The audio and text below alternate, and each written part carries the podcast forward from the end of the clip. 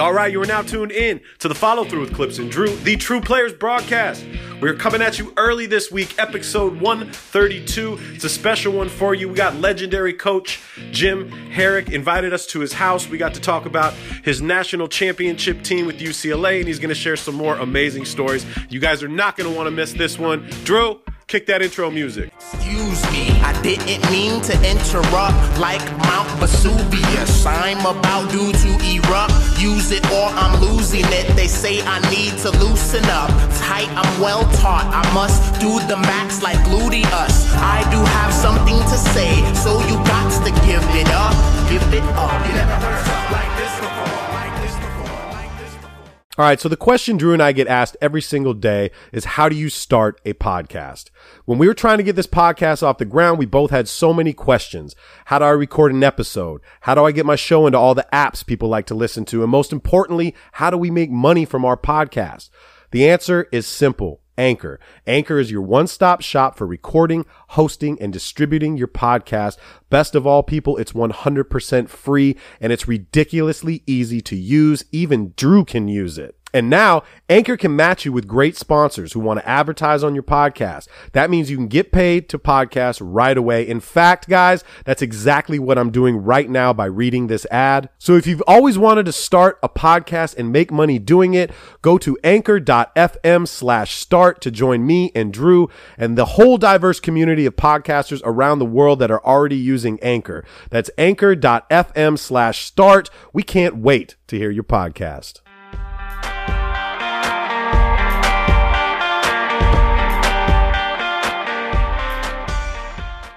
All right, you are now tuned in to the follow through with Clipps and Drew, the True Players Broadcast, episode 132, and we have a special one today. We have been welcomed into the home of legendary coach, our friend, Coach Jim Harrick. Jim, thank you so much for being with us today and letting us in your home. Well, it was my pleasure. We have so many questions we want to ask you. Um, I kind of want to start from the beginning, though, if that's possible. I'd love to know, you know, your upbringing, how basketball found you, and like basically uh, what made you want to be a coach. Well, I was born and raised in Charleston, West Virginia, and schooled. Uh, spent my first 22 years there. Uh, played basketball at the YMCA in the fourth grade and made a basket, and it was all uh, over after that. Uh, I caught the disease. Yeah, that's right. and we all got it. Uh, every coach you talk to has it, and it is a disease. You can't ever get rid of it. Uh, it's it's an unbelievable thing. Went on and played in high school, uh, and uh, played a little bit in college. I went to University of Charleston in Charleston, West Virginia, a Division two school. wasn't a very good player. Uh, but played and then uh, graduated and got married that summer. And my wife and I got in a car and drove to Los Angeles. Oh, wow. I've been in town 60 years. Wow. Beautiful. And uh, it was just, uh, you know, kind of, you know, you think uh, you think it's a coincidence everything happened, but there are no coincidences in life. You know, I think the Lord guides you and directs you the way you want to go if you live the right kind of life. And uh, my cousin came back and visited me. He was a senior at El Segundo High School and came back uh, when he graduated and visited with me. He said, "Oh, you got to come. You got to come to California." Told me about Manhattan Beach. And uh, I went down to Manhattan Beach a few times, you know, and I told my wife, I said, boy, if I'd have come out here without you, I might have never called for you. but uh, we had a we had a uh, had a great time. I started teaching junior high school, and uh, because I got out here and found out you needed five years, uh, a fifth year before you could teach high school, so I went to UCLA Extension and got my uh, got my uh, worked on my teaching credential. Got a junior high school job at Hawthorne Intermediate School in Hawthorne, and I was working there. And a bunch of us said, "Let's go get our masters." So we went to SC and got our masters and. Uh, I was kind of working on both at the same time. Got my got my credential. I was playing industrial league basketball, you know, Wow. every five nights a week, you know, and awesome. and I ran into a guy named Lee Smelser. He was playing a very good player. He was a head coach at Morningside High School. We just kind of bonded and Over basketball, this is. In, yeah, I'm in- playing industrial Mhm. league, and he's the coach, and he said, "Hey, I want to hire you." And So uh, he hired me. I was a JV basketball coach and JV baseball coach at Morningside High School in 1964, and uh, spent five years as a JV coach, and well, I spent three years as a JV baseball coach, and then became the head baseball coach the last two wow. years.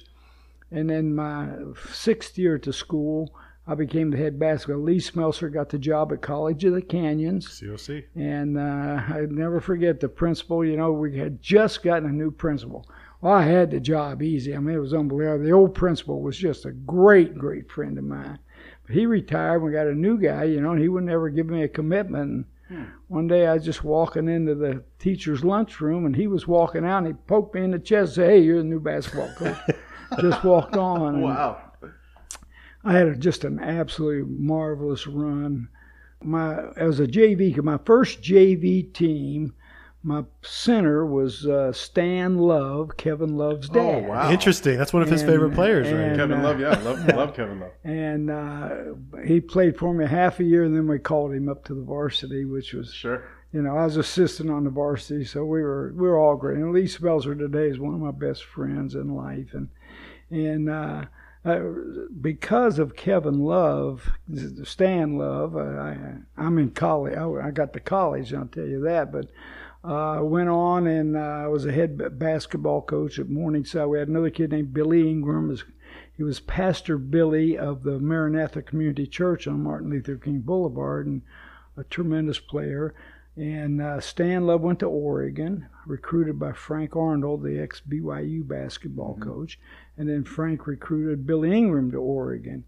And uh, we went, uh, we went, I think, 103 and 16 and four Wow. years at Oh, Morningside. and, and we won 45 straight games. We did not win a CIF championship, though. We got Wow. beat every year. That's amazing. Who was beating you guys then? Well, we got beat by Verbum Dei and Raymond Lewis one year. Oh, I was going to bring him People- up. That's Pete- a name that we always hear. Anytime we're talking you my know, LA uh, hoops. my first year at Morningside, I was a head coach, and the year before I'd watch. You know, it had four A, three A, two A, and one A.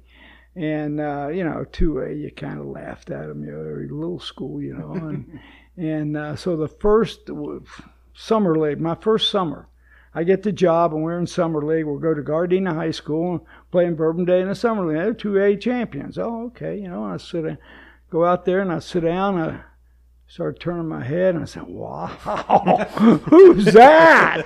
Who is that guy? And he's one of the greatest, five greatest high school players I've ever seen play. Coach, you know, we bring up on on our show a lot. His name comes up a lot a when lot we talk different about guests bring up Raymond Lewis. Yeah, I, I've mentioned to you before, Leon Woods, one of my best friends, and he'll be the first one to tell you that Raymond Lewis was the best player that he ever saw play. And probably played against. Right? And uh, you know, I got all kinds of Raymond Lewis stories, but uh, that's for another day. I heard he used to like just walk into the gym and put on his shoes and then score forty. Well, you know, it's funny. I had a kid named Gary Dean who went to Pacific, and he's starting at Pacific, and so I go to the Pacific Cal State LA game, and uh, they're warming up, and there's no Raymond Lewis. They're warming up. The buzzer sounds. They come out, talk to the coaches. They go out to jump ball, and I, I, I, couldn't believe the guy could do this. He was hopping on one leg while he was tying his shoe on the other. He walked right out of the tunnel or the and walked right out. Didn't say hello to the coach or play. Just walked right out. tapped this guy. You're out. I'm in. And laid 45 on him. Oh my. Unbelievable. So I go back and tell my team, I say, hey, you guys want to stretch and do all this, guys. And Raymond Lewis, I told him that story about Raymond Lewis. He never stretched or took a shot or warmed up. He's ready to go. yeah, he was. Uh, he was. He was a, a fabulous six-two basketball player. Uh, you had hoped and prayed he had a little guidance, but never did. And uh, it's a shame. yeah, It's a shame. There's a there's a lot of story. There's no the thing. Part of our show that we like to do is talk about the players that don't get talked about enough. So we bring up a lot of these guys, and there's no footage. There's no YouTube on Raymond Lewis. Just really great stories from people like you. I got a little documentary on him though. You do? Yeah, uh-huh, just Oh. a little one. oh, okay. I'll show it to you. I'll show it to you right now. I would love Yeah, to see that. Please. Raymond Lewis uh, got drafted in the second round by the Philadelphia 76ers, and Doug Collins was a first round draft choice. They just went to 72, they threw the long, they scored and beat Russia, and then Russia got the replay and threw the long pass, and the United States got beat by the Russians. And Doug Collins comes back, he signs a $400,000 contract, and Raymond Lewis got 50000 as a second round draft choice. So they go to practice, they start to practice, and they're going for a week, you know, and then they scrimmage it last week. And so Collins watches Raymond, Raymond watches Collins, and Collins laid 25 on him. Oh, Doug. look at Doug. Well, that's the thing. I mean, a lot of people, especially uh, the younger generation, don't remember Doug as a player. He was one hell. I mean, he was the number one draft pick Yeah. that, that year that he was drafted. But Raymond Lewis laid 50 on him. Hey, there it is.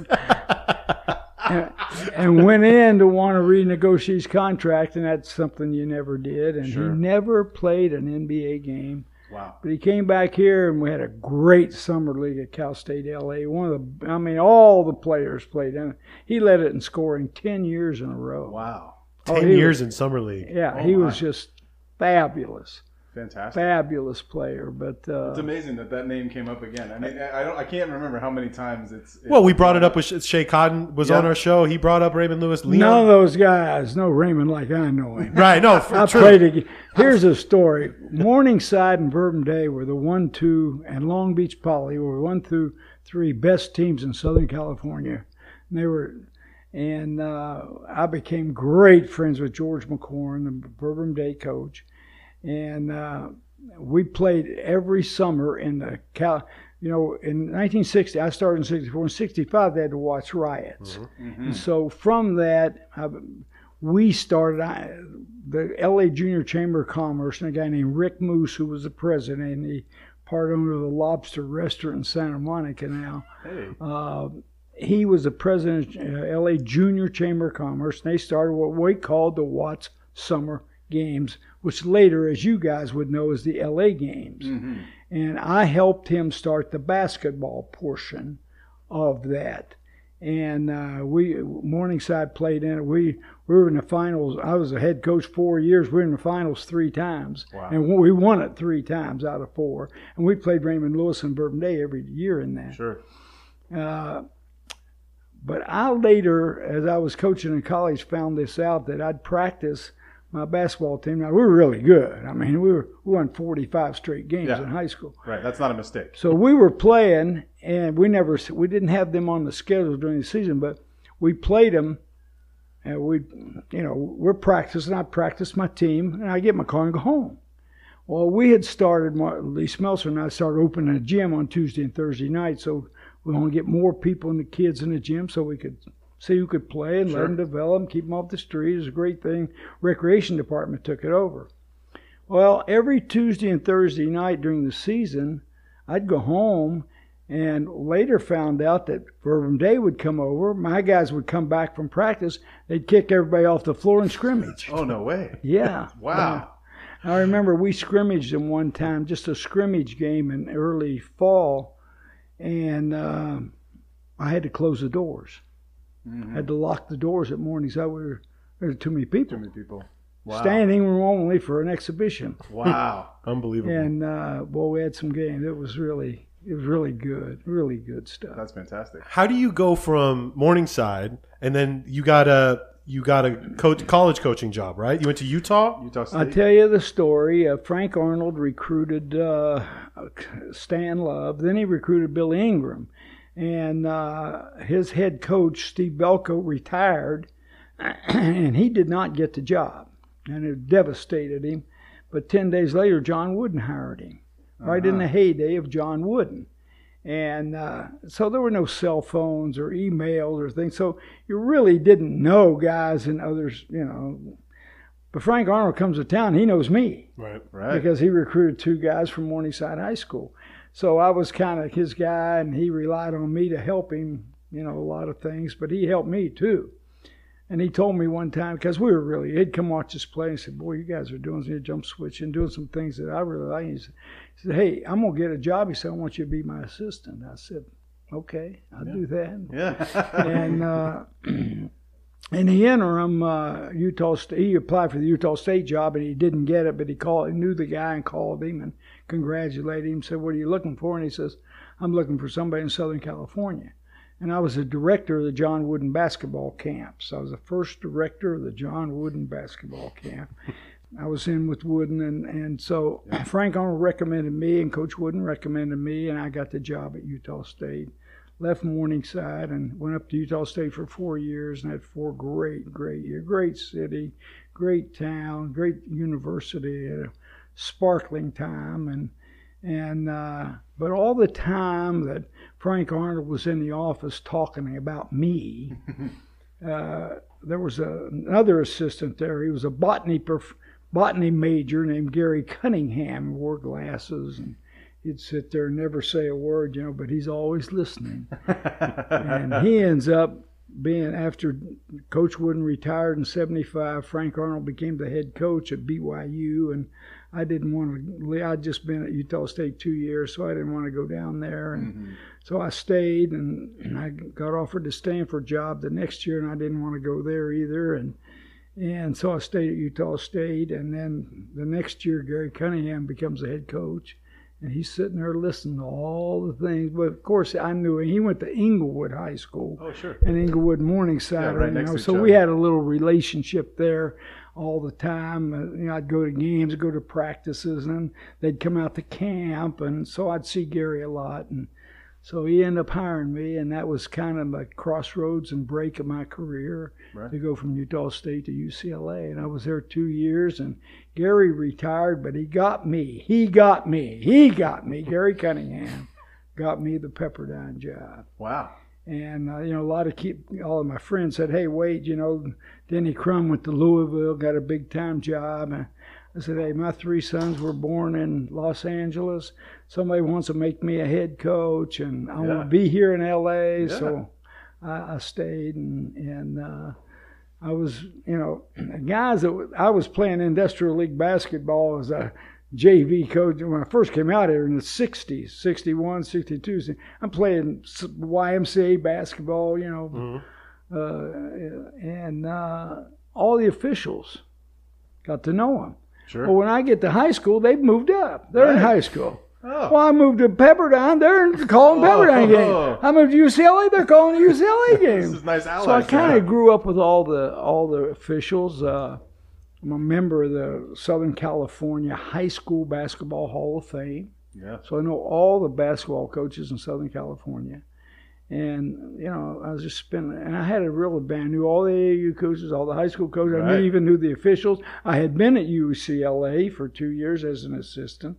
I spent nine glorious years at the best job I probably ever had was – in Pepperdine. I mean, mm-hmm. you're in Malibu every single. Oh, it's day. beautiful, gorgeous. It's just fantastic, yeah. and and it's more than that. It's the people. The people. Mm. The people at Pepperdine are the best, and they treated you. And you know, I always told people they even liked me.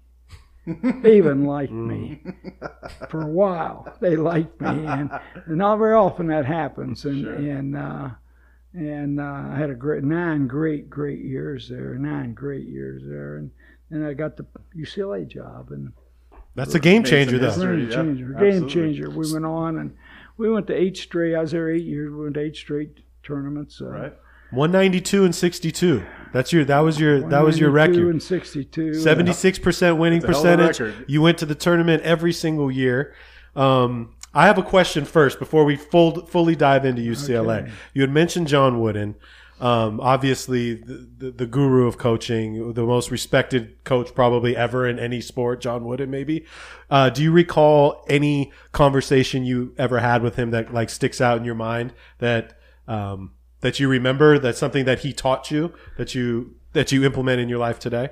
You don't have enough podcast time I'll for bet. that question. But uh, I was uh, I, I became the head basketball coach, and I used to I tell you what, Lee Smelser and I uh, practice started October 15th for colleges, but mm-hmm. November 1st for high schools. So we would take our team uh, to uh, Tuesday, Wednesday, Thursday. We'd get in a car or bus or whatever we got, and we'd go to UCLA. We'd go to SC. We'd go to Long Beach and watch Tark practice, and uh, we'd go watch people practice. But we always ended up at UCLA more than any place. Mm-hmm. We'd sit upstairs and coaches come by, guys, you know. Yeah I get the head coaching job. My fifth game as a head basketball coach. We're at Notre Dame High School, and they got a guy named Hank Babcock, and I got a guy named Billy Ingram. So they're both really high profile guys. Right. So I go out, the kids go out on the floor, and I go to sit down, and I look around, and four rows behind me is John Wooden, who just won his seventh national championship, and he's watching me coach my fifth high school head coaching Wow. job game. But uh, you know, he came down and after the game, and and uh, never one time after that did he not call me by my first name and know me and and I'd go to practice. Jim, how you doing? You know, and it was just unbelievable. And that summer, I became the first uh, uh, director of the John Wooden basketball camps. We had him out at Cal Lutheran, and uh, we'd have a long, long, long table, and we had a bunch of coaches. But coach would sit there, and I'd sit right across from him. That's my seat. Nobody can sit in that seat. It's like sitting in the front row of a classroom. yeah, like let the teacher row. see you. Well, we all got a master's degree in coaching. Oh, I'm Because sure. all they could do was ask. I said, just ask him any question. Questions, right? And I'd have to blow the whistle to end it. So we had to go back to Time is up. because he was just he was so engaging Mm. and just absolutely just fabulous. And Coach Wooden and I are great, great friends. Other than other than basketball. Mm. I remember my wife and I. Uh, his wife got sick in '84, and she was in intensive care for almost hundred days. Oh. And I know twice we went to the hospital and sat with him. And one night we were at the hospital, and I think we were there two hours, and there weren't not any words said after hello. We just sat there. Mm. But he never forgot that. It was unbelievable.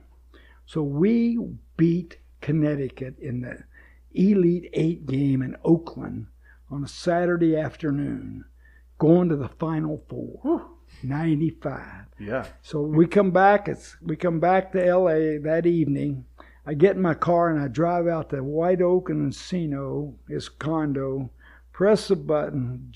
It's Jim, Coach. Come on up. So I go. He, he he has to unlock the gate or something. I Sure. take the elevator up, go up and knock on the door. He opens the door, or he was standing in the doorway when I got there. And the first thing he said was, "No, I'm not going." He didn't want to Didn't go. say congratulations. Didn't say I'm happy for you. You're going to the final. He says, "No, I'm not." I said, "Coach, you got to go." so I went over there Sunday night, Saturday night, Sunday night, Monday night, and Tuesday night. I went every night. It's like Coach, you got to go. Yeah. Be- well, I'll tell you the reason I said that is because he had always gone to he he and his wife had gone to 35 straight NCAA tournaments together, mm. and she died in '84, and he wouldn't go. Mm-hmm. And I kept telling coaches that coaches, our coaches need you at Right. the convention. The the NCAA convention is at the time of the Final Four. The National Association of Basketball Coaches convention is the same time as the Final Four. So I said, our coach, our young coaches need you. They want to talk to you. They want to ask you questions. You need to go. This was all through '84 to '95. You wouldn't go. But then '95 was a little Ah. bit different. Yeah. Well, luckily, uh, Arthur Andersen offered him a speaking engagement and a private plane. Oh, perfect. There you So go. he got to go to Seattle, and it was one of the great thrills of my life, him coming to our basketball Amazing. game. It was absolutely unbelievable. Well, I'm sure he would have regretted not coming. You know, I, I'm, Well, I'm sure he was very happy that he made the decision pre- to come. his presence was Right. absolutely spectacular to me. Sure. and I got everything on tape and kind of a highlight thing, and it's just just to see him walking in there, and I mean, it gives me cold chills, Right. and and, and a lot of people because he Yeah. was he was a guru. I got story after story. I know you do. I wish we had a four-hour podcast. we have, might have to come back for some more. You know that '95 squad. We got to talk about it. We have to talk about that run that you guys had. Historic. Um, I mean, this is my childhood. This is like I'm falling in love with basketball, and obviously UCLA is just the pinnacle. Ed, Charles, Toby, Cameron. Um, what was it like? First of all, getting that team together, and um, what made them so special? Well, first of all, last about a month ago was our 25th anniversary, and we had Toby Bailey put together a Zoom call. Oh, perfect. George Zidek was in the Czech Republic. Wow. J.R. Henderson was in Japan. Ike Nwankwo was in Thailand. Wow. And what a we Zoom all call. got It's on amazing. it. Bob Myers was on the call. The general manager Oh, of. Golden State Absolutely. Warriors was on our, on that team. Was he really? Yeah, he was. I yeah, did not know that. that team. So I uh, don't think he played too much, did he? we, well, he was good. He was on Tough he- competition. I'll tell you what. He he came as a walk on and Right. earned, earned a scholarship. Yep. He was that good. Yeah, he was you good. don't get you know six five six six guys very often to be walk ons. He was tough and nasty. You know. Sure. One time I put him in the game. One time I got so mad at my team against Oregon State, I put five new guys in, and he was kind of the leader of that group, you know. And they went from you know down five to up ten. Hey. And so I always like to play my starters the last couple minutes of a half and Sure. keep them warm for the start. So I took him out. and I got booed. got booed. Bob got 17 in that game. Hey! I, I never forget that. No, no, he was pretty good, coach. No, definitely. But I tell you, we had uh, one first hour. Everybody told what they were doing about their kids and families. And the second hour, they just started in on each other, ragging each other and telling stories. And Oh man. Bob Myers was like a kid in the can. It was like he was back in college I'm sure. because this pressure on him, you know, is he never has fun. Right. I don't care how much or he never has fun. He had more fun that night, and he said he said I had more fun tonight than I've had in five years, and uh, it was it was it was just absolutely uh, uh, wonderful. It was one of the highlight nights of my life. Really? was really special, it's really amazing. special. It's amazing. It doesn't seem like 25 But years. that team, you know, uh, Ed O'Bannon tore his knee up, and he was a fifth year senior. So we had George, Tyus, and Ed were seniors. Uh, Cameron and uh, Cameron Dollar and Charles were sophomores, and Toby and J.R. Henderson were freshmen. So we had a great blend of, of uh, experience, uh, a great work ethic, great leadership, and, and Ed 1st and Tyus and George. Uh, but we had a great length too. Yeah. When I took George out and put J.R. at six nine and Ed at six nine and Charles at six six and Toby at six six, we could cover from Yeah. sideline Oh, yeah. to sideline. That was a great defensive team. Mm-hmm. Great defensive. Charles O'Bannon, his goal was to block a three every game, and he did almost Amazing. every game. You know, That's It's interesting. one of the So- hardest things to do. yeah, yeah, it, it kind of our, you know, we I take great, great pride in my half court offense from top of the key to the baseline, Mm-hmm. and I go back and watch tapes of those games. We very rarely ran it.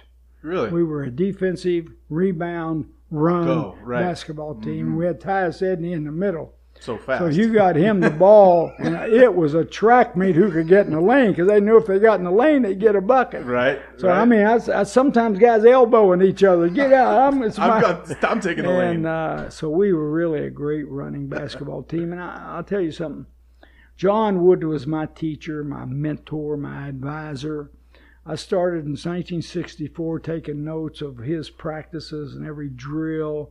And, and I started running the offense at Morningside High School. And I remember people coming up to me and says, Gosh, how you get these guys to play that way, you know. And and uh, we were really we were really good. And and uh, but then when I got to UCLA under Gary Cunningham, I just moved up a notch and really learned how to teach what I call the John Wooden system of basketball. Not the only way to play, just the best yeah.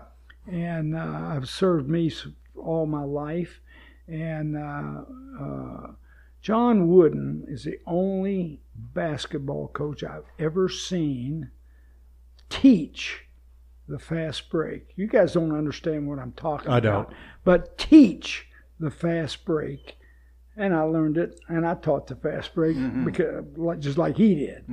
And people understand it starts with the outlet pass. You've got to teach the outlet pass. You got to teach the guard where, Where to, to get the ball, where to be to get the ball. If you're below the foul line, you're never going to be able to be a good fast break basketball team if you outlet below the foul line. Sure.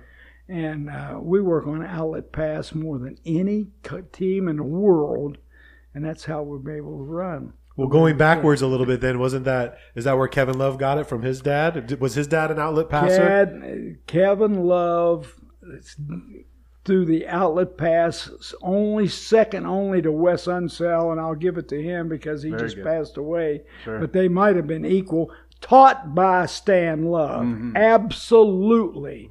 The footwork he has. Stan called me. I'd retired and, and I was back here, and he called me, said, Come to Vegas. I want you to watch my son. He's a 10th grader. So I flew to Vegas and we sat together and watched him. And I said, He's a little pudgy, Stan.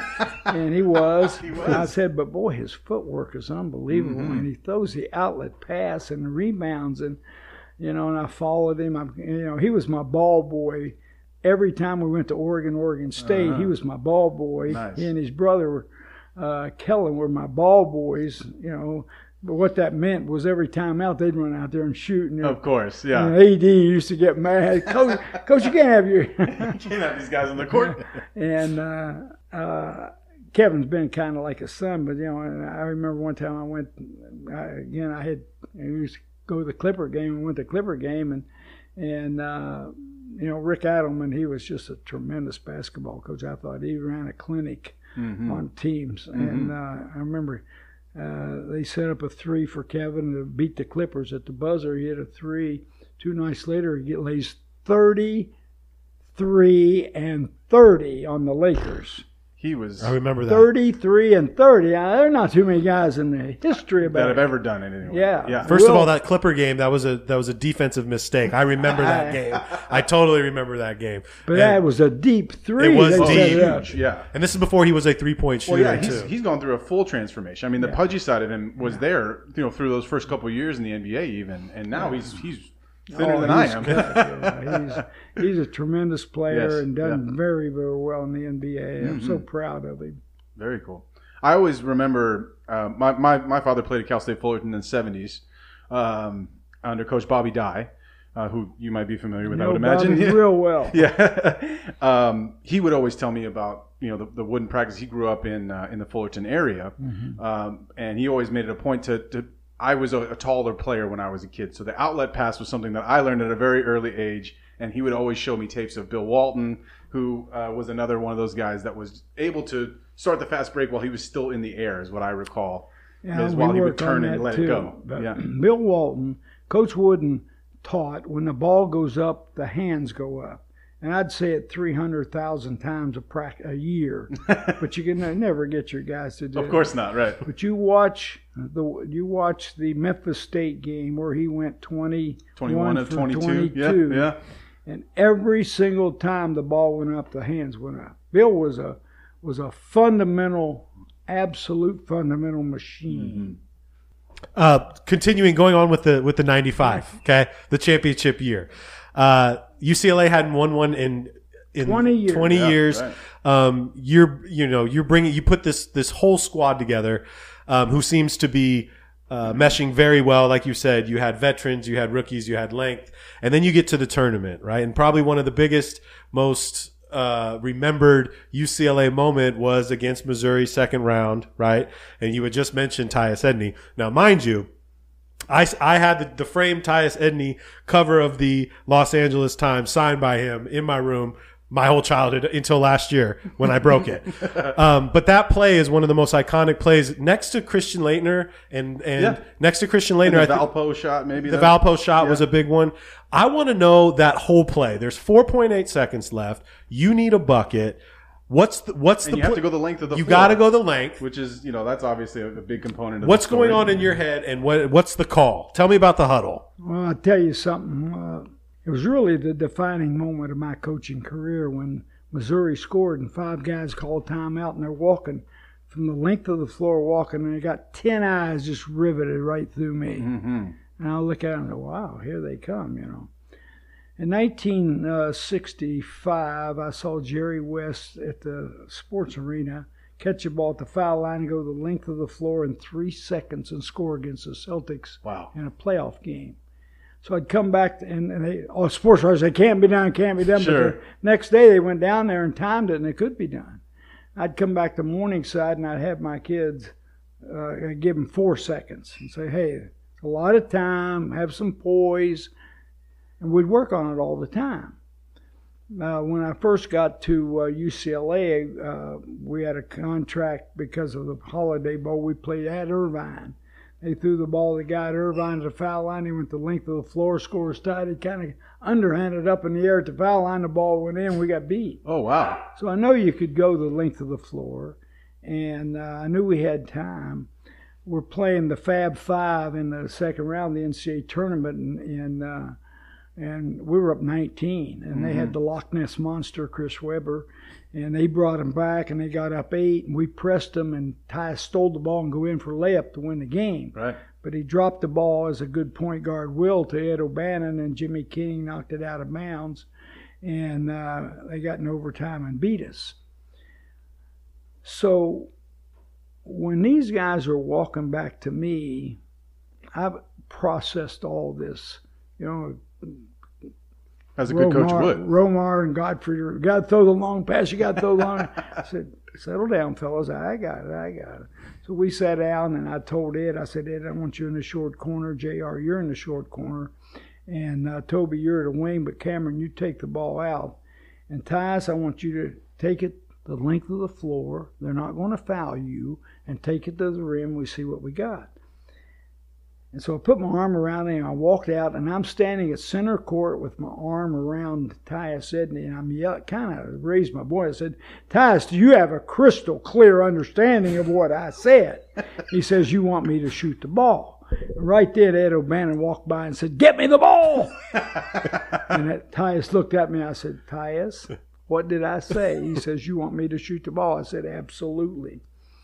And then a great player made a great play. He came up the left sideline. They double teamed him and put the ball behind his his back, back, yeah. and, and two dribbles went from half court to the to the basket. Amazing. Put it up there, and the guy came to block it, and he just put it out to the side and flicked it off the glass. Hit the glass. The buzzer went off, and the ball went in. And it was a great play by a great guy. First guy off the bench lifting Tyus in the up was Bob Myers, Amazing. general manager of the Golden State Warriors I love it. and uh, and uh, that was a defining moment. I'm driving down the street in the summer, and I'm thinking, "Wow, Mm-hmm. that was a great moment in my life." Mm-hmm. And thank the Lord that I've never been put in a situation that I couldn't handle. That's why He started me at, in junior high, made me coach at Pepperdine, Morningside for nine years, Pepperdine for nine years and uh, grew up and was at UCLA. So I'd never been put in a situation I couldn't handle, and I was a very experienced coach. Right. Went through all these things. Uh, I had poise enough to know what I wanted to do, and, and, and but a great player executed a great play. Yeah, I, I will say I'll jump in and say that you know of course the player is the one who made the play, but having that system and having practiced that, I'm sure was a big thing for for Tyus for the player to have the confidence. I've done this before. I, I we've we've practiced this. I, I know I can do this. I went and then to get out there and go. NBA practice, and they the got players underneath the basket. The coach is out of bounds. The players here, and the players right at the foul line, and just flip him the ball, and he turns, and he's got six seconds to go the length of the floor. Nobody could do it. They get down there, they go too far, they kick it off their knee, they run banana routes. They get down there with a great play and miss the shot. But I had one guy could do it, didn't he? Well, you with- He's like the road runner. The guys will say, "Let me watch him." Zip layup, zip layup. So we did that drill once a week. Yeah, So I had that in my mind too. I didn't mention that, but I had that in my mind. I knew he could do it. right. and you also had the player of the year though. Like that's why Ed wanted the ball, right? Well, like yeah, sure, you yeah. have the Naismith player of the year, and Well- you choose to go with him. Usually, I'm I'm a coach that we don't go one on one, and we don't we don't emphasize one guy. You know, you let the cream rise to the top. Mm-hmm. I've never said this or that, or I've called plays before, but we're down eight with about eight minutes to go, and I I, I just looked at her. I said, "Hey, listen, get the ball to Ed O'Bannon." I've never really said that, and he brought us back. Boy, he brought us Yeah. back, and he made two foul shots to put us up one before the situation Right. happened. And Right. so uh, uh, it was a magical year, and uh, a lot of things bounced our way that year. But the year before, we were number one in the country, Right. and everything went sour on us. And, Who won that way? Who won that year? That year, uh, the year before was uh, Arkansas. Arkansas. That's Corliss right. Williamson. Yeah, and Corliss was on that squad. yeah. Yeah. and he was on the squad the next year when we played right. too. And they beat Jerry Stackhouse and Rasheed Wallace in the Uh-huh. semifinals. That's right. People don't remember that. I mean, that's a good Really North good team, Carolina yeah. team. Yeah, yeah, with Dean Smith coaching them. So Right. That was no chump change. I remember uh, we used to have a we used to have a banquet the the night before the Friday night before the Saturday semifinal game. And I'm sitting with Dean Smith right beside him. You know, we're sitting there. You know, And finally he elbows me and he looks over and he says. They never remember who finishes second. Ain't that the truth? I said, thanks. You had Dean Smith, uh, you had Eddie Sutton, oh wow. and uh, Nolan Richardson. Everybody, those two had won. Eddie Sutton had never won. It was the first time he had been there, but he won 600 games. Right. He's in the Hall of Fame. So he had three Hall of Fame coaches and me. soon to be. Soon And to we be. came out That's right. and won the won it. But uh, Amazing. It's a special team, and that was a special year, and that's why it's cool to hear about you guys doing the Zoom the other night, bringing up all those fun memories. oh, and it was a great night. and a lot Great of those night. players moved on to do. You know, I think Toby played overseas for a while. J.R. Henderson played overseas for a while. J.R. Toby played for a long time. I think. Jr. retired the other day, What? Just recently? just two three days ago. Wow. I think he's 42 or. Yeah. something like that. And uh, Toby played nine years, and uh Uh-huh. uh, O'Bannon played about nine NBA and overseas. Mm-hmm. Charles played a little bit overseas, and and so uh, yeah, we had G- George Zidek. I tell you what, four Charlotte. years after the fourth year after we won it, the Lithuanian national team won the European Cup, Oh wow. and their two best players were George Zidek and Tyus Edney. Uh huh. So Tyus has won an NCAA championship and a European Unbelievable. championship. Wow. And so Amazing. he and George. George Zidek is now the Jay Bilas of FIBA. oh wow. He call broadcasts all the games over there. Well, that game has has really exploded. You know, everywhere. I mean, it's always been a, a very popular game in the, in the United States, but you know, overseas the game has grown exponentially. Well, we we started as coaches going overseas in the '60s and Hmm. '70s, and and uh, teaching them the press and all the stuff. And boy, they learned well, and Sure. they got some really good players over Absolutely. there. And I remember I was at Pepperdine one year, and we played the Russian national team, and I, well, we packed the place. We usually get good crowds, but we standing room only. Wow. A 19-year-old guy named Arvydas Sabonis played. Wow. Scores about 17 all, you know, and I blinked my eyes and we were down 30. he was one of the greatest players I've ever watched play. It was unbelievable. We talk about him on our show a lot too, because all people seem to remember is Portland Arvydas When he and, came to the NBA, and not young like Right. sprint the floor Arvydas and how great he was. He was a talent. But I went, uh, I tell you, I had a great thing. One of my years at UCLA, I got to go to, to uh, Zagreb, Yugoslavia, Jack Ramsay and I. And we spoke to 500 coaches in- from Europe. Oh wow. from Iceland all the way to Saudi Arabia, all there for the European Championships. Well, you go to the European Championships, and Yugoslavians had uh, Kukoc, Uh huh. uh, Vlade Divac, and they had uh, the kid that passed away, Drazen. Drazen Drazen Petrovic. Petrovic, on their team. I mean, they were They had a heck of a Yeah. heck of a team. But the Russians had Shianis, Marciulionis, and Sabonis, Mm-hmm.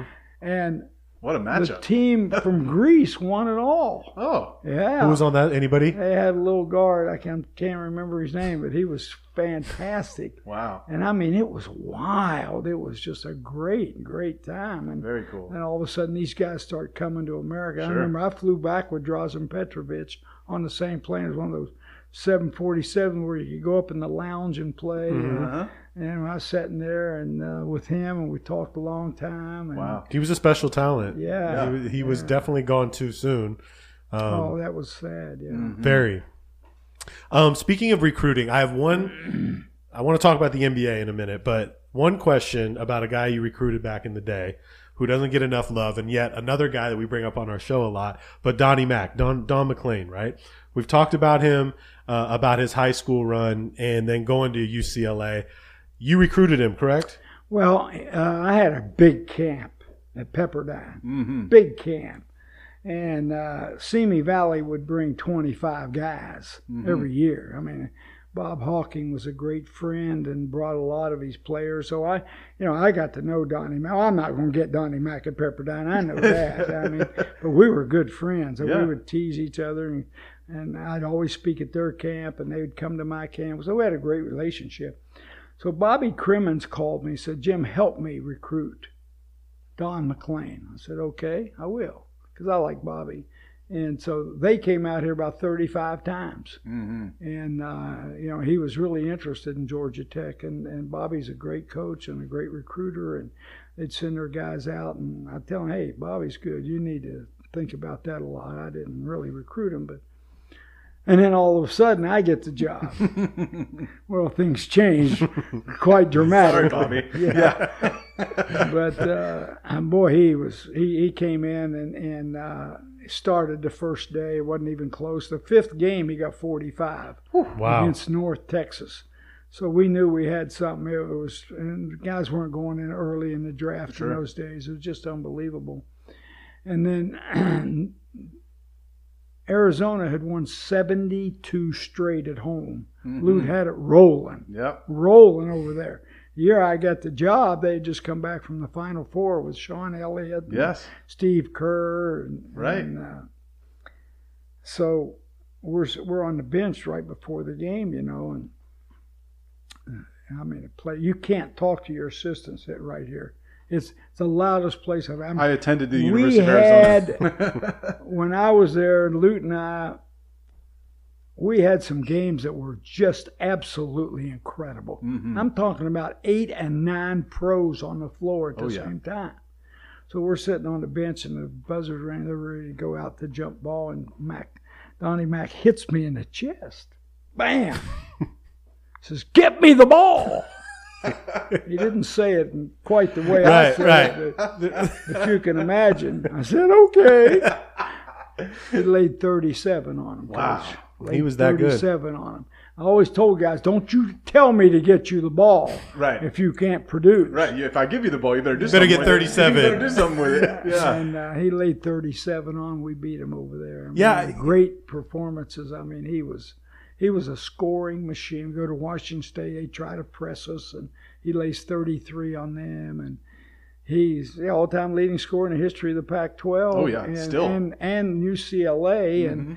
And the way things are now, nobody will break it because gonna if the guy's staying that four good, he'll be gone. Right. Yeah. And, Exactly. uh, yeah. Don played 11 years in the league, and I just, I just, I just love him because you take him on the road, and you can sit and relax because he gonna perform on the road. Mhm. Any adverse situation, he rose to the occasion. I mean, and no more better on the road than at home. But boy, sometimes guys fold on the road Sure. and don't perform quite.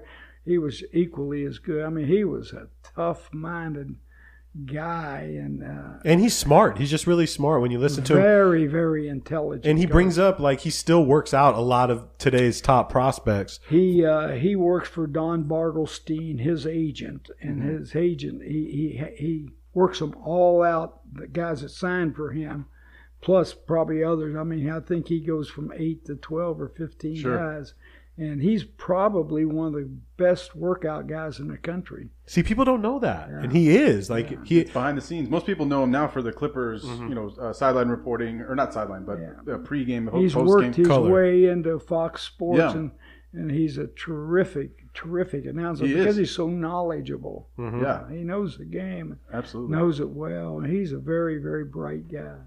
Yeah. I love him, just absolutely love him. I, I so growing growing up where I did in, in you know, Simi Valley area, a very similar area.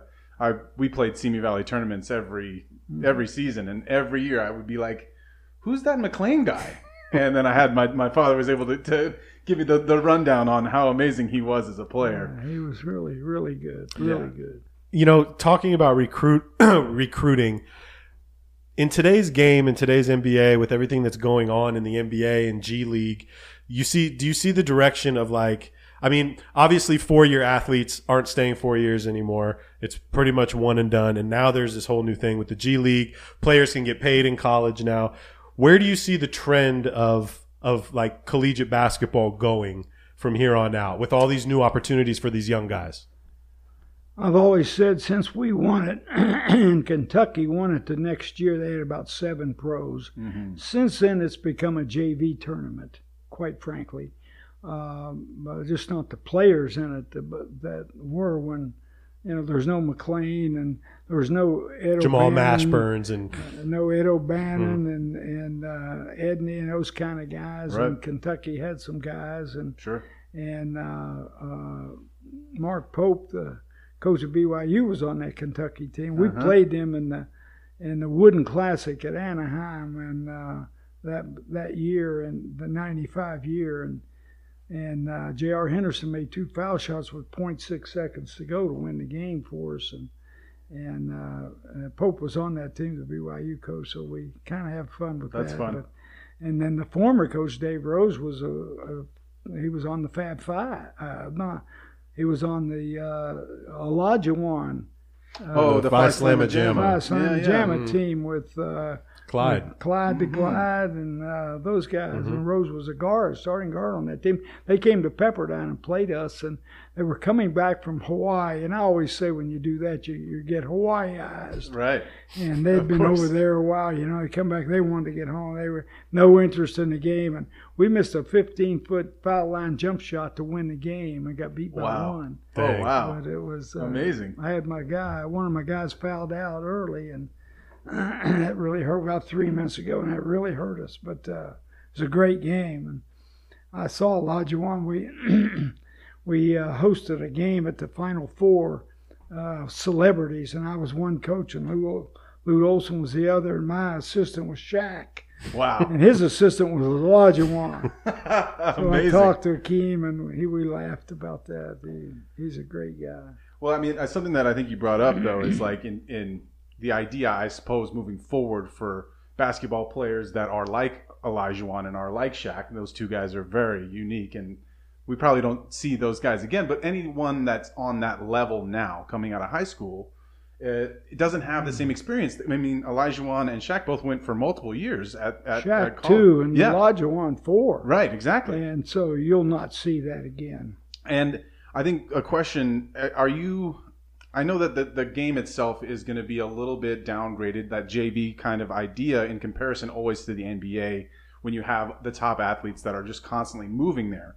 But do you think that this might actually be beneficial for collegiate sports, so that we actually do get a couple more of these guys that actually need two, three, four years to blossom and become like those powerhouse seniors again? But you can't tell them they need to work. They don't understand that, you know. Uh, uh, for example, there's 60 spots in the draft, and there's about 132 guys or more that have signed up for the draft. Exactly. Now, I don't know what they're thinking or who's advising them, but Sure. you know, we have an advisory committee, and you know, I'm I'm tied into one of those. One of our guys at Northridge, uh, won, you know, went in the draft, and Mhm. and all the all the uh, general managers voted, and he got a thing back. Uh, you should stay in school, hmm and uh, but uh, he still got a chance to stay in school. But boy, it's hard. They don't want to go to class. They don't. And and now with with they've started this. I don't know what it is that they're going to practice at the Mamba Academy. hmm Those three kids, Green from Fresno and the Nix, a kid from Vegas who was going to UCLA, and they're making little money, but they don't play any. They don't know who They're to play. They don't have any games. Right. to play. They don't have any teams to play.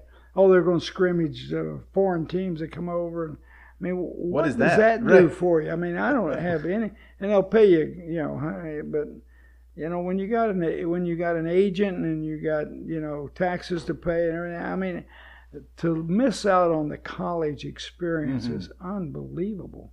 Now, if they change it to to you don't even have to go to college, which I think they'll do eventually, Right.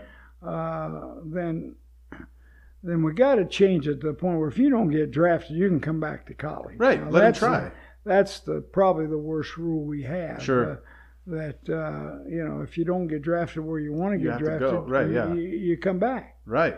And agree. Uh, like, and then you know, remember Kenyon Martin, his son played out at Sierra Yes. Canyon. He's not even going to college. He's going overseas and play. He was at IMG. He like he was going to go to Vanderbilt, I think, with Scotty's kid. Yeah, right? They he were both going to go together. They were going to go together Yeah. with Pippen's kid, and so he decided to go overseas, I think, and play a year, and then work for the draft. So What do you think about that, though? I mean, getting some pro experience, playing against older I think it's better than than the option of going to play at Mamba, but like going to play in, in the Australian League or something like that.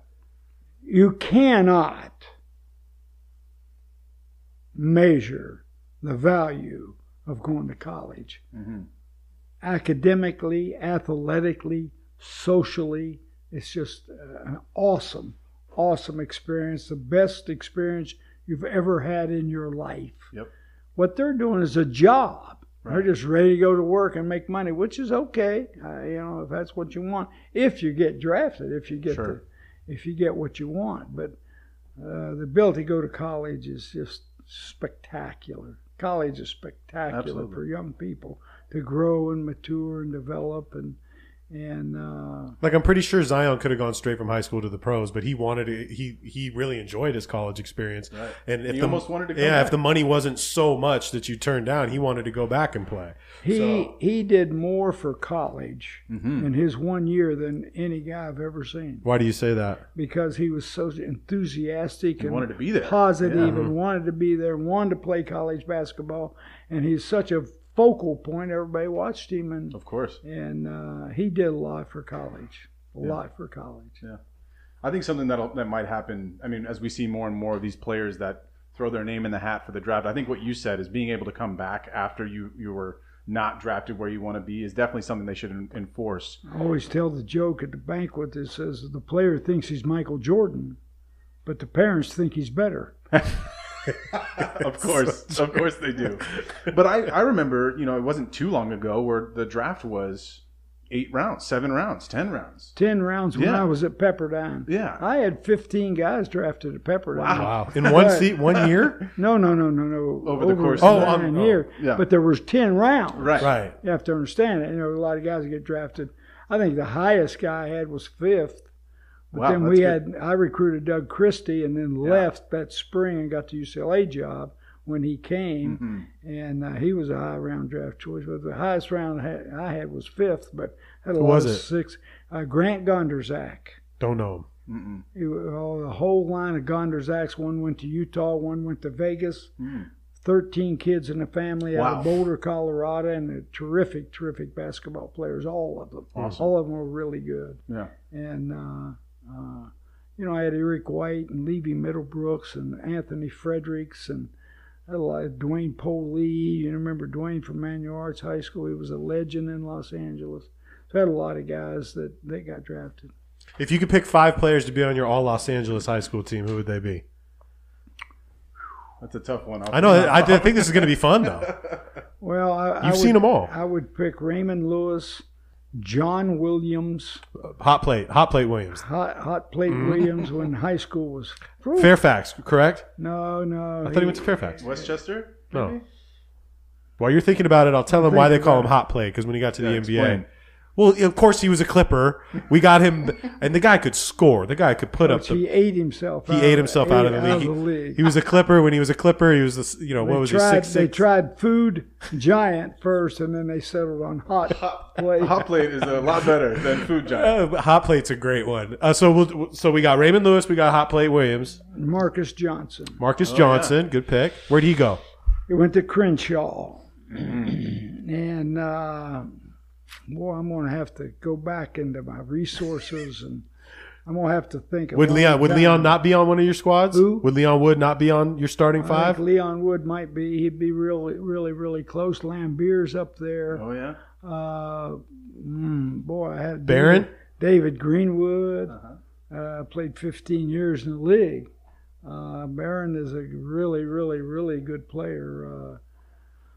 There's a debate that we had. Kiki Vandeweghe played Yeah. 15 years in the league. Kiki could score. one of the all-time leading scorers in the NBA. Yeah. So I'd have to, I'd have to That's a sit down and That's think a lot about. I put you on the I put you on the on the on the hot mic right See, now. now I go back, I go back to 60, 60. Yeah. and Jefferson High School had these great, great, great players, and and uh, uh, the city of LA was just loaded in those days with players. They'd go everywhere. Mhm. And play. Every They which go way, everywhere. Mhm. Gail Goodrich wouldn't be a bad one, would he? Gail Goodrich. And, That's uh, fantastic. Uh, would be certainly a good one. Absolutely. Uh, Walton was from San Diego Wow. and he's one of the top five players I've ever seen.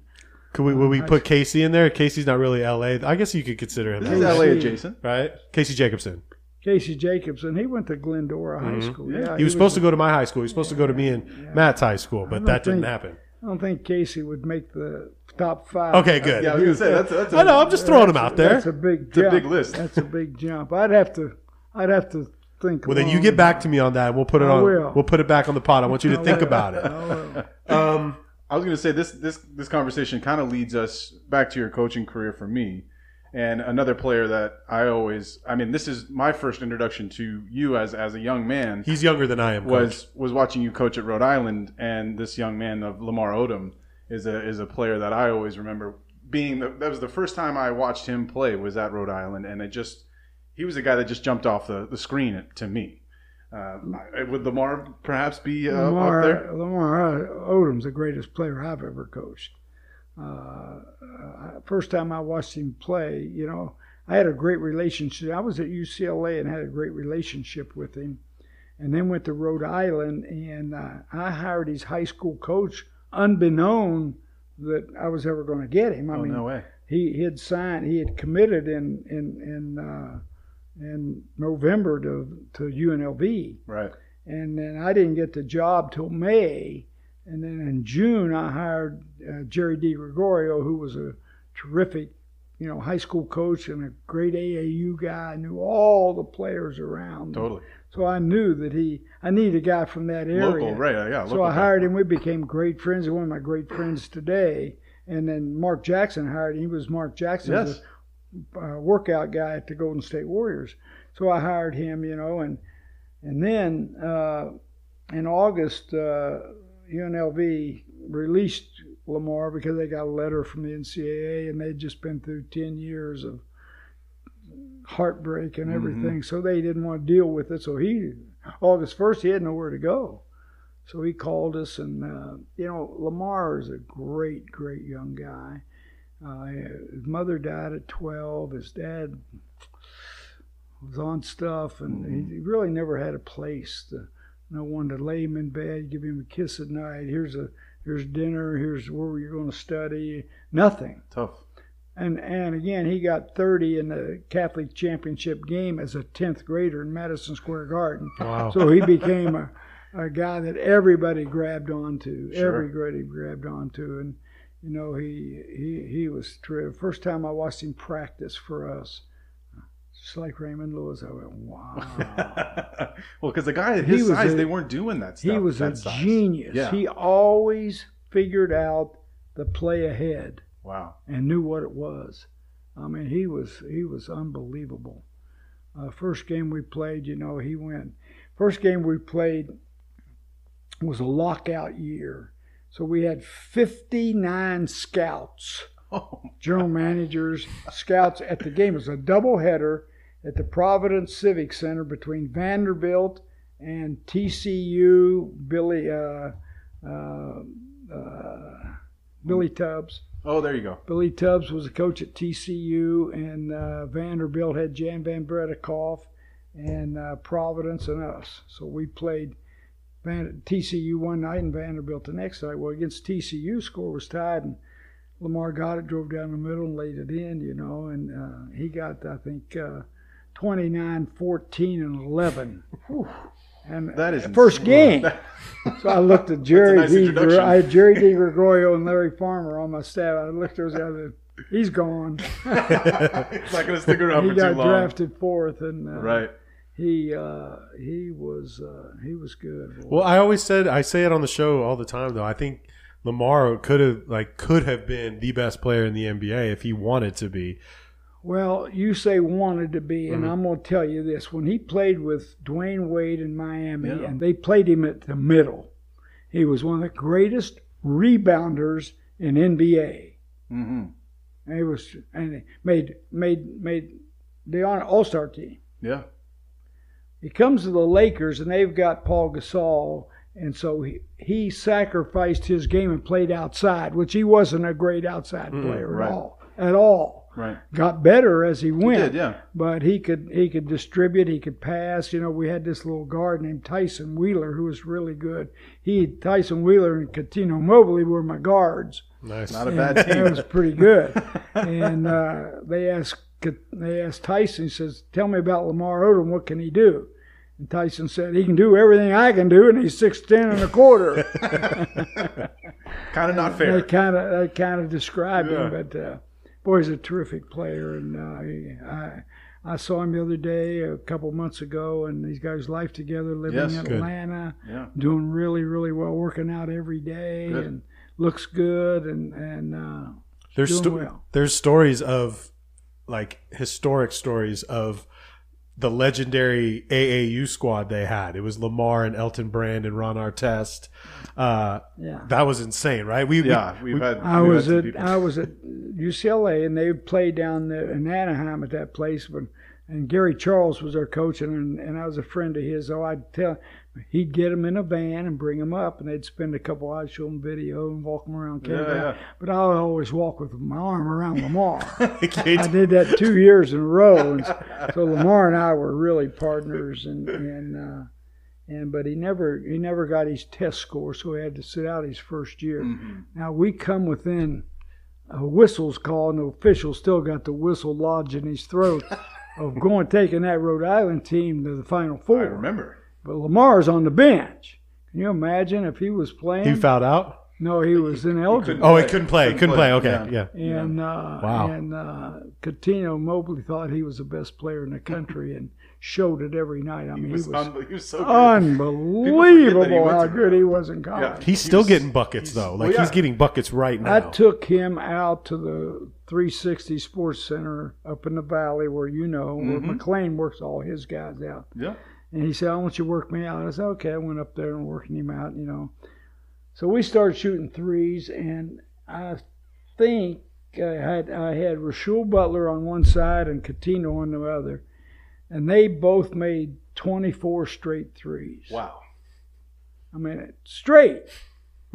I mean, it was just unbelievable. I mean, they're and Cuttino was 40 years old. He was. Some things you never lose, I guess. It's like you riding know? a bike, they say. Except for when we tried to play today on our, I mean- on our Hey, buddy's court. I, I didn't hit 24 in a row, but I hit like three. I hit a couple. three I'm or in four in a row. Northridge, and he lives in Calabasas, and he'd ride his bike and come watch us practice. Just get that all cardio the in. He does it all the time. Wow. Cuttino now. That's a, that is that's I a, talked to him That's not other short day. distance. oh, about four or five miles. He's all right. You know, Coach. uh, Again, we could do this for for four more hours, and hopefully we can do this again. But there's two last questions I, I have for you.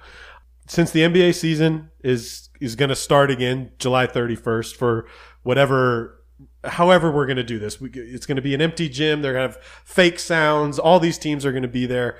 Uh, first of all, what do you think about this whole format that we have going? And I know that you have Clipper ties, so I'm wondering if you think the Clippers have. A, a, be are we going to win it this year? Is year. this what's going to happen? You know what? My wife and I got season tickets to the Clippers. Not really because we were Clipper fans, but I, I, I- I knew some come on. guys. I had them right there on the 15th row, right behind. It was really great Amazing. seats, and we had them for about five years. More importantly, I just love to watch great players play. yeah. And you know, you saw the freak come in, and then Steph Curry and Klay come in, and and Absolutely. then Duncan and those guys, Yeah. Ginobili, and I mean, good gracious, every night there's somebody, you know, Damian Lillard. Yeah, somebody's there to could beat the. Clippers. So you're saying you didn't go to watch the Clippers, well, Coach? That's what you're saying. I- don't don't interrupt me now. Okay, I became a fan. I became a fan of Sure. Doc, of Doc's, and and uh, and uh, I just like him. Uh, Mike Woodson and I are really good friends, Mm-hmm. and and uh, I got to know him. Of course, Jerry Jerry West and I grew up together, so I've known Jerry since the seventh grade. Did not wow. know that. I didn't know that either. we were in the same hometown, same league, same same Yeah. city. Uh, I was in the city. He was kind of in a, out in the suburbs, and we played each other in junior high and high school. And I've known him, and we played on the same summer league team. Uh, in the summer, as out outdoors, a business would draft you and everything. So So when Jerry came to them, I knew that you know that was it, and and I recruited Lou Williams. He would have come to Georgia if I hadn't retired wow. and come home. So I love Lou. He might be my favorite player. Lou in the Williams This is a Lou Williams, this is a Lou Williams shirt, by the way. I love Lou Williams. So do I. And uh, and uh, but I became a fan. I did become a fan, and and uh, uh, secretly, I hope they they can pull it off. and win it Secretly. I'll take it. I'll take Well, it. I have a question because something's bothered me. Well, not necessarily bothered me. I've always been curious about this. This since you brought up Jerry West. There's a nickname that he has that's called. His nickname is Zeke from Cabin Creek. Are you from? Have you heard anybody call him that? I, do- is that what? Do you know the the, the, the story know- behind I that? I know everything. Can you explain that a little bit? He played at a place called East Bank High School, which is in Cabin Creek, West Virginia. Aha! There we go. Which is about 15 miles. I mean, nothing's nothing is long back there. Sure. but it's outside the city limits of Charleston. But we had a county called Kanawha County. We had 16 teams in the high, in, in, in this league. It was really a good league. I mean, we'd send That's a lot five of teams. and six and seven guys to Division One every year out of this this league. It was it was really good then, and uh, uh, we played him seventh grade to twelfth grade. He never beat us. Wow. My senior year was 64-62, our first game at our place, and we beat him. And then in, in February we had to go back up there. Now Jerry was a skinny little guy. I mean, you- he's a number two pencil, and so he was good, but he couldn't he couldn't dominate you. And then then he broke his leg, so you know he was out a while. And then he comes back and he's skinny, and, and we beat him first game by the end of the year, he laid 46 on me, and they, he was untouchable, coach. Oh, wow. And they went on won the state championship. He was just absolutely blossomed.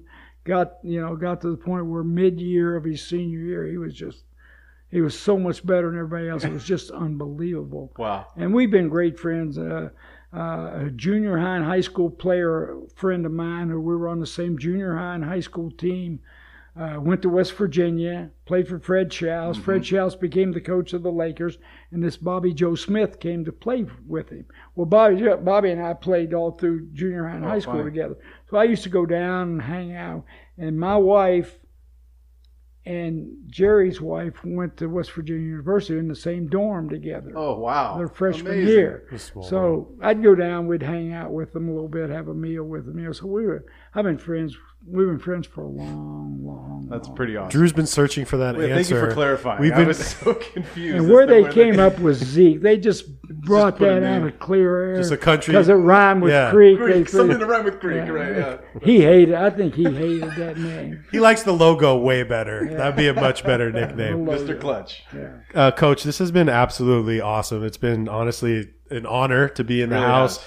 and to talk back. I could talk basketball with you forever. Like you were, I can't. I don't even remember what I ate this morning for breakfast, and you can remember a jump Yeah, shot from from It's- 1970. crystal clear. Unbelievable. Yeah, it's hard to believe. Um, I really hope we get to do this again. Uh, this has been awesome. We appreciate your time, and uh, we wish you the best of luck. Hope the golf game gets a little better for you. I know you've been in a slump. Can't be in a worse slump than me and Drew right now, though. no. Um, it's been great, man. Thank, you, so for being on the show. time. Really appreciate it. I went, just got back from Bandon Dunes, fellas. I was there Where's that? Sunday, Monday, Tuesday, and Wednesday up in Oregon. Oh, Bandon oh Dunes. You never heard of Bandon Dunes? You're not a golfer. I'm not. I'm not. I'm not. I, I play a little bit more than he does. Yes. uh, so I'm Fabulous. I can't grip a pole anymore. My my finger's finger. done, so I can't grip a club. Anyways, Anytime, fellas. Thank you, sir. We could talk all day. I got more stories than you can handle. yes, well, we would like that, That would again. be We amazing. we Yeah. appreciate your time, sir. Thank Thank you you. so much. Thank you. All right. Wow, that was amazing. You know, five hours couldn't fit the amount of stories this man just told us. We cannot wait to have Coach Harrick back on the show. We hope you guys enjoyed, and we're coming right back at you this week. We'll be dropping on Thursday. It's the follow through with Clipps and drill, drill, we go.